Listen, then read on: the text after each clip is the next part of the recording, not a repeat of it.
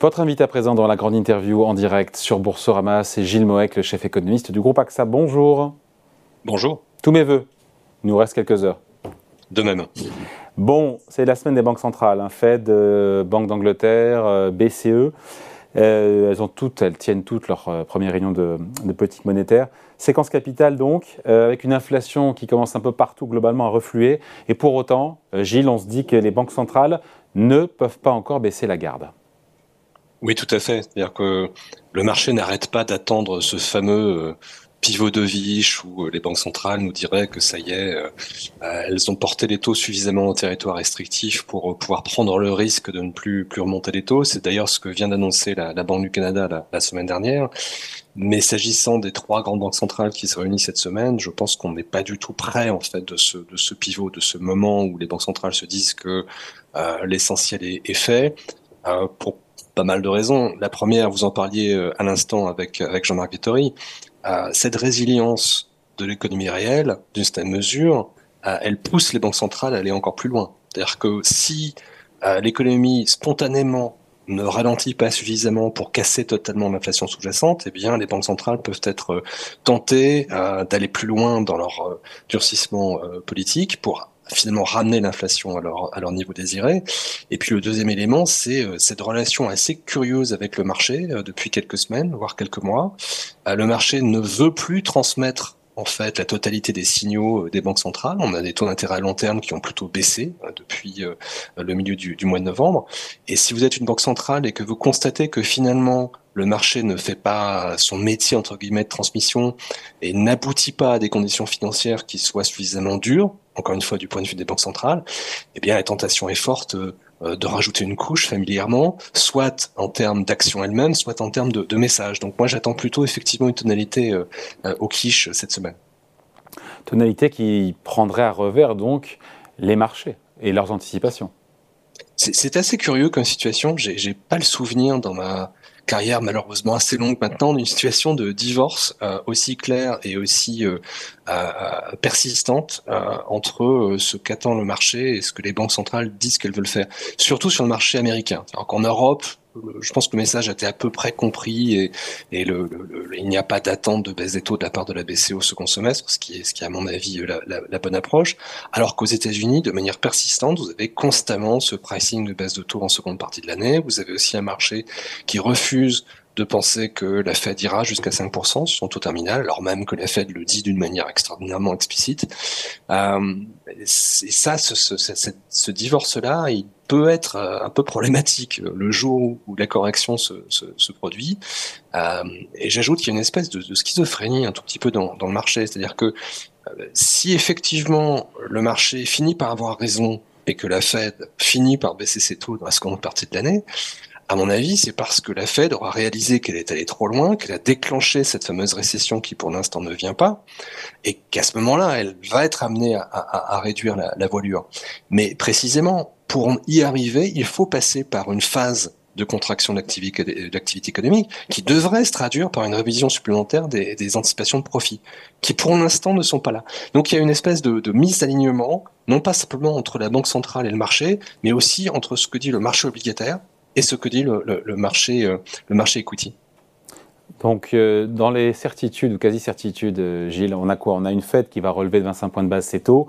Là, il n'y a pas de ouais. surprise. D'où pourrait venir la surprise? De la communication, de ce que va nous dire euh, Jérôme Powell? Oui, j'ai l'impression que c'est ce que le marché espère. Une, une, Fed qui répliquerait, encore une fois, ce qu'a fait la Banque du Canada la, la semaine dernière, hein, où on annonce une pause euh, ça me paraît assez peu crédible parce que euh, février n'est pas un meeting normalement euh, crucial pour la pour la Fed. Le meeting crucial de ce début d'année, c'est mars parce qu'il y aura un nouveau à exercice de prévision et c'est le bon moment pour euh, les membres du FOMC de donner des signaux en modifiant leurs propres anticipations sur le niveau des taux. Donc si modification de signal il doit y avoir, et encore une fois j'ai mes doutes, je pense qu'il faudra malheureusement attendre plus tard dans, l'année pour avoir une, modification de signal, c'est plus pour mars que pour février. La surprise elle est peut-être potentiellement du côté de la Banque d'Angleterre, euh, parce qu'on a une Banque d'Angleterre qui qui me paraît très hésitante depuis, depuis quelques mois. On a eu des votes d'ailleurs dissidents au sein du, du, comité de politique monétaire. Le marché nous-mêmes s'attend plutôt à une hausse de 50 points de base, qui serait cohérent avec une inflation qui reste forte, avec un marché du travail britannique qui reste très tendu. Mais en même temps, le, degré de, dégradation de la confiance est tel au Royaume-Uni euh, qu'on peut avoir un peu une hésitation de la part de la, de la Banque d'Angleterre et, une hausse de simplement 25 points de base. C'est sans doute là que euh, voilà le, marché le plus, le plus hésitant. Donc, est-ce qu'on peut imaginer que ce soit peut-être la dernière hausse de taux de la Fed cette année, ces 25 points de base, vous n'y croyez pas? Vous n'y croyez pas, vous? Moi, je n'y crois pas. Euh, la, semaine dernière, ça a été, euh, c'est très frappant. C'est toujours, encore une fois, c'est toujours assez amusant de voir comment le, marché euh, sélectionne les informations et les données. la semaine dernière, Waller, qui est membre du FOMC, qui est plutôt quiche, s'est exprimé et a soutenu l'idée des 25 points de base. Le marché a rallié parce que, voilà, faux compte plus qui nous dit, même moi, je suis d'accord pour une hausse de 25 points de base. Et tout le monde oublie ce qui vient après. Et ce qui vient après dans la déclaration de Waller, c'est mais on ne s'arrête pas là. On réduit la vitesse euh, d'augmentation des taux, mais ça ne veut pas dire qu'on ait atteint notre taux terminal. C'est ce que pensent les marchés au global, que le taux terminal sera atteint là, au mois de février, pas demain, sur la, sur la réunion de demain entre, entre février et mars. C'est-à-dire que pour que le marché ait complètement raison euh, sur, son, sur le taux terminal, il faudrait qu'au mois de mars, euh, la Fed s'arrête. Ça dépendra évidemment des, des statistiques qu'on aura d'ici là. On a comme une inflation qui a quand même bien reflué aux États-Unis. On est à 6,5% si on regarde le CPI, un peu moins si on regarde l'indice que regarde la Fed, qui est le PC, qui est à je crois à 5,5. Ça a quand même euh, ralenti, mais maintenant, euh, la croissance tient, tient relativement bon. On a eu les chiffres du quatrième trimestre. Hein. C'est ça, ça tout le problème de la, de la, de la Fed. Euh, moi, l'impression que, que, j'ai, c'est qu'en fait, on est dans la phase, ça peut paraître paradoxal, mais on est dans la phase un peu facile de désinflation. C'est-à-dire que passer de 10 à 5, c'est souvent plus facile que de passer de 5 à 3. Je m'explique. En général, quand vous êtes à 10, c'est parce que vous avez un choc exogène massif et l'énergie. Et c'est ça qui s'est euh, produit l'année dernière, avec en plus euh, les effets de traîne, euh, des disruptions de, des lignes d'approvisionnement liées à la réouverture des économies. donc quand tout ça s'arrête, voilà, vous retombez sur un rythme d'inflation beaucoup plus beaucoup plus gérable. Mais pour revenir vers l'objectif de la banque centrale, là entre guillemets, il faut taper dans le dur, c'est-à-dire qu'il faut arriver à commencer à corriger les moteurs un peu internes de l'inflation. Et aux États-Unis, on sait quel est ce moteur interne de l'inflation, c'est l'évolution des salaires, qui pour l'instant reste très très robuste. Euh, donc quand vous êtes une banque centrale et que vous regardez la situation du marché du travail américain, ça ralentit, ça va dans le bon sens du point de vue d'une banque centrale, mais c'est extraordinairement lent. Donc vous avez envie de ne pas prendre de risque, de continuer à taper un tout petit peu. Un autre élément qu'il faut prendre en compte, c'est euh, ce qui se passe sur, le, sur les, les, les taux de marché. C'est-à-dire que euh, Brainerd avait fait le point il y a, deux semaines. C'est assez facile pour une banque centrale de s'arrêter lorsqu'elle pense que l'inflation va continuer à se réduire. Elle maintient ses taux inchangés, ses taux nominaux inchangés, et donc naturellement, les taux d'intérêt réels, eux, continuent à monter. Donc vous pouvez dire, naturellement, spontanément, les conditions financières vont continuer à se durcir. Mais c'est pas ce qui se passe aujourd'hui. Ce qui se passe aujourd'hui, c'est que les taux d'intérêt réels commencent déjà à baisser aux États-Unis, c'est trop tôt. Donc cet effet de transmission de la politique monétaire ne se produit pas. Si vous regardez les, les spreads corporate, c'est pareil. Pour l'instant, on a des spreads corporate qui sont complètement en ligne avec la situation de 2019. Donc on ne peut pas dire qu'il y ait pression très très forte sur euh, les coûts de refinancement des entreprises. On y allait. Hein. À l'automne, on voyait des, une pression forte sur les coûts de refinancement, et ça s'est quand même détendu depuis, euh, depuis le mois de novembre. Donc, quand vous écoutez Gilles, les marchés sous-estiment le, les hausses de taux à venir et pensent que tout ça va s'arrêter et que la pause va arriver beaucoup plus rapidement. Bon, après, sur pareil, il y a une contradiction entre ce que les marchés pensent et ce que dit la, la Fed, et même entre les marchés actions et les marchés obligations. C'est compliqué quand même. Hein. Oui, c'est une situation compliquée. C'est assez rare d'avoir tel, une telle situation parce que les marchés euh, et les banques centrales arrivent normalement à, dialoguer relativement bien et, c'est assez, c'est assez étrange. Et d'autant plus que Powell en particulier a été incroyablement clair dans sa communication de plusieurs mois. Et donc alors, comment on explique ça? Comment on explique ça? Euh, Je pense que du côté euh, du marché euh, du marché action, il y a une espèce d'effet de soulagement devant la catastrophe qui ne s'est pas produite. C'est dans du côté européen par exemple, parce que c'est sur l'Europe hein, que le marché equity est, le plus allant en ce moment.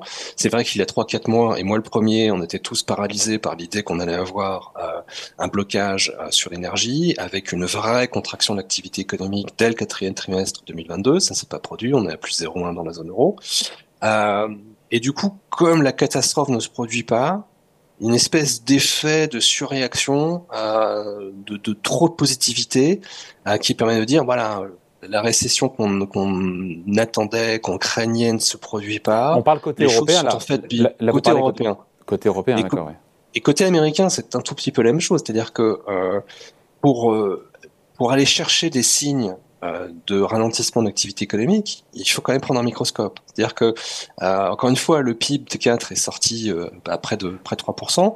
Quand on découpe à l'intérieur du PIB, on se rend compte qu'en fait les choses sont en train de mollir, mais du point de vue d'un investisseur action un tout petit peu myope, mais voilà, pour l'instant, l'économie tient, pour l'instant, les profits tiennent. Donc voilà. Euh, Mais toutes ces données, les marchés les ont, les investisseurs les ont aussi. Donc on voit bien que ça ralentit pas comme le voudrait la Fed. Alors pourquoi est-ce qu'elle se mettra en mode pause dès le mois de février? Pourquoi est-ce que le marché s'accroche à ce scénario-là qui semble moins crédible? C'est très étonnant. Alors, j'avoue que ça me, ça, me, ça me provoque des réflexions intenses. Euh, c'est-à-dire que je crois que la plupart des économistes, 90% des économistes sont sur les mêmes lignes, pensent que la fête va continuer.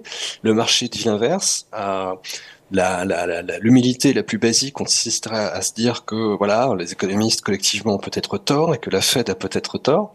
Euh, mais voilà, ce qui est frappant, c'est euh, la, la, solidité du message de la Fed et le très faible niveau de dissidence au sein du FOMC. Et c'est ça qui me paraît ne pas être aussi pris en compte par les, par les marchés. C'est pas, les décisions sont pas prises à une très faible majorité. Euh, il y a un consensus très fort au, sein de la Fed. Oui, il y aura un, pivot de vie, il interviendra plus tard dans l'année. Mais, qui sera pas très loin, février. Gilles, qui sera hmm pas très éloigné du niveau auquel on est aujourd'hui. Il reste quoi? 50 points de base de hausse, 2 fois 25 euh, pour la Fed, 3 fois 25 maximum. Hein. Mais il y a, deux sous-questions. Il y a la question du taux terminal, et c'est vrai qu'on sera sans doute pas très loin euh, du taux terminal aujourd'hui pressé par le marché, mais la question de la baisse des taux. Et ça, ça, c'est une question plus complexe, parce que en revanche, presser des baisses de taux pour la seconde partie de 2023, ça me paraît brave, comme on dit en, anglais, euh, euh, et, en tout cas, c'est perpendiculaire au message de la fête aujourd'hui, et c'est perpendiculaire à la résistance de l'économie réelle. C'est-à-dire qu'encore une fois, sur mon premier point, oui, je vois bien un scénario dans lequel la Fed pourrait baisser ses taux dans la seconde moitié de 2023, mais pour y arriver, il faut une récession qui ne sera pas nécessairement très sympathique pour le marché action. Donc ça veut dire que le marché action sera amené à se déjuger, donc vous nous parlez implicitement d'une possible correction sur le marché action voilà, c'est la, conclusion logique de, ce champ de propos. Et encore une fois, dit avec beaucoup d'humilité, parce que c'est vrai que de voir ce marché aussi, euh, euh, persistant dans, ce qu'on pense être une erreur, euh, ça, oblige à se poser des questions. Mais encore une fois, sur la base des données dont on dispose aujourd'hui et sur la base du discours, encore une fois, d'une clarté rare de la part de la Fed, je ne vois pas comment ce pricing peut être justifié. Allez, merci beaucoup, c'est très intéressant.